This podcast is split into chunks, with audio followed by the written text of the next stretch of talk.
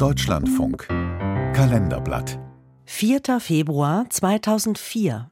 Vor zwanzig Jahren ging das soziale Netzwerk Facebook online. Ein Beitrag von Brigitte. zweitausendvier ist das Jahr, in dem ein neunzehnjähriger Harvard-Student die U S-amerikanische Wirtschaftswelt aufhorchen lässt. Am vierten Februar startet Mark Zuckerberg ein recht übersichtlich strukturiertes Online-Netzwerk. Nur wenige Wochen später erklärt der M T V-Sender C N B C, was das ist: The Facebook. What is the Facebook exactly? It's an online directory that connects people. The Facebook ist ein Online-Verzeichnis, das die Leute aus den Universitäten und Colleges miteinander verbindet. Man meldet sich an und erstellt ein Profil von sich, indem man ein paar Fragen beantwortet, Interessen einstellt, welche Bücher man mag und alles, was man so erzählen möchte. Und am wichtigsten, wer deine Freunde sind. Und dann kann man so ein bisschen herumsurfen, gucken, mit wem die anderen so befreundet sind und was die so machen. Und so kann man ein paar interessante Informationen über Leute herausfinden. Zuckerberg hat früh gelernt, dass sich Menschen vor allem für Menschen interessieren, nämlich bei einem Studentenstreich. Er, der sich als Zwölfjähriger mit einem Buch das Programmieren selbst beigebracht haben soll, hackt sich in den Server von Harvard und besorgt sich dort Fotos von Kommilitonen. Auf einer Website, die er Facemash nennt, lässt er dann über die Attraktivität der Studierenden abstimmen. Um Erlaubnis hat er sie nicht gefragt. Ein Fall für den Disziplinarausschuss der Uni, aber ein Erfolg, was Klickzahlen angeht, und eine Blaupause für seine Start-up-Idee. Jeden Tag bin ich bei Facebook drin. Ich poste mein ganzes Leben dorthin. Facebooks, so heißen an den U S-amerikanischen Colleges die Jahrbücher mit den Fotos der Studierenden.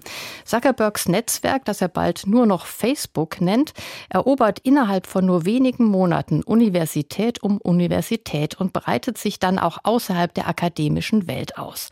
Max Schrems, österreichischer Jurist und Kritiker von Facebooks schwachem Datenschutz, erklärt sich den Erfolg so. Ich glaube, was wirklich ein großes Bedürfnis war, ist, dass man sich direkt austauscht mit anderen Leuten. Das heißt, dass ich meine eigene kleine Seite habe und dort alle meine Freunde managen kann und auch Leute, mit denen ich jetzt nicht permanent zu tun habe, dort irgendwie noch den Kontakt aufrechterhalten kann, was halt per Telefon oder E-Mail oder so nicht so realistisch ist.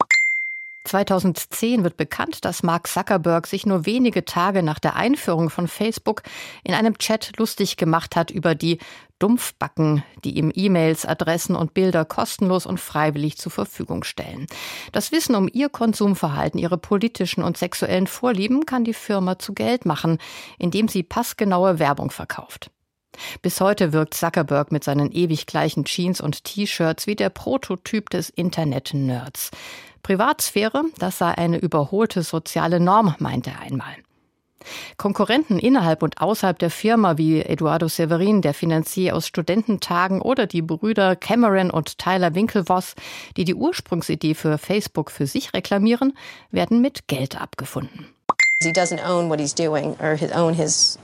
Er gesteht einfach nicht ein, was er macht, welche Macht er hat.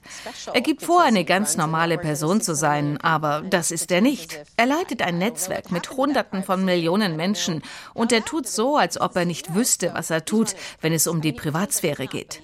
Er ist der Firmenboss. Er regiert wie ein faschistischer Diktator. Das, was Mark sagt, wird gemacht und jeder weiß das. Erklärt die amerikanische Netzjournalistin Kara Swisher und wird bestätigt durch die Facebook-Whistleblowerin Frances Haugen, die Zuckerbergs Konzern unter anderem vorwirft, Hetze und Fake News zu dulden. Die Unternehmensführung weiß, wie man Facebook und Instagram sicherer machen könnte.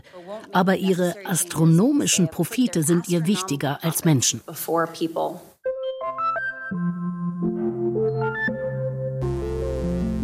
Cybermobbing, Datenmissbrauch, die Begünstigung von Hassrede, Manipulation durch zielgerichtete Werbung bei der Wahl Donald Trumps zum U S-Präsidenten oder beim Referendum über den britischen Austritt aus der Europäischen Union. Die Kritik an Facebook reißt nicht ab. Das Netzwerk stagniert mittlerweile, allerdings auf hohem Niveau mit über drei Milliarden Nutzern. Und Zuckerberg hat mit den Zukäufen von Instagram, WhatsApp und weiteren Diensten dafür gesorgt, dass kaum ein Nutzer um seinen Konzern, der jetzt Meta heißt, herumkommt.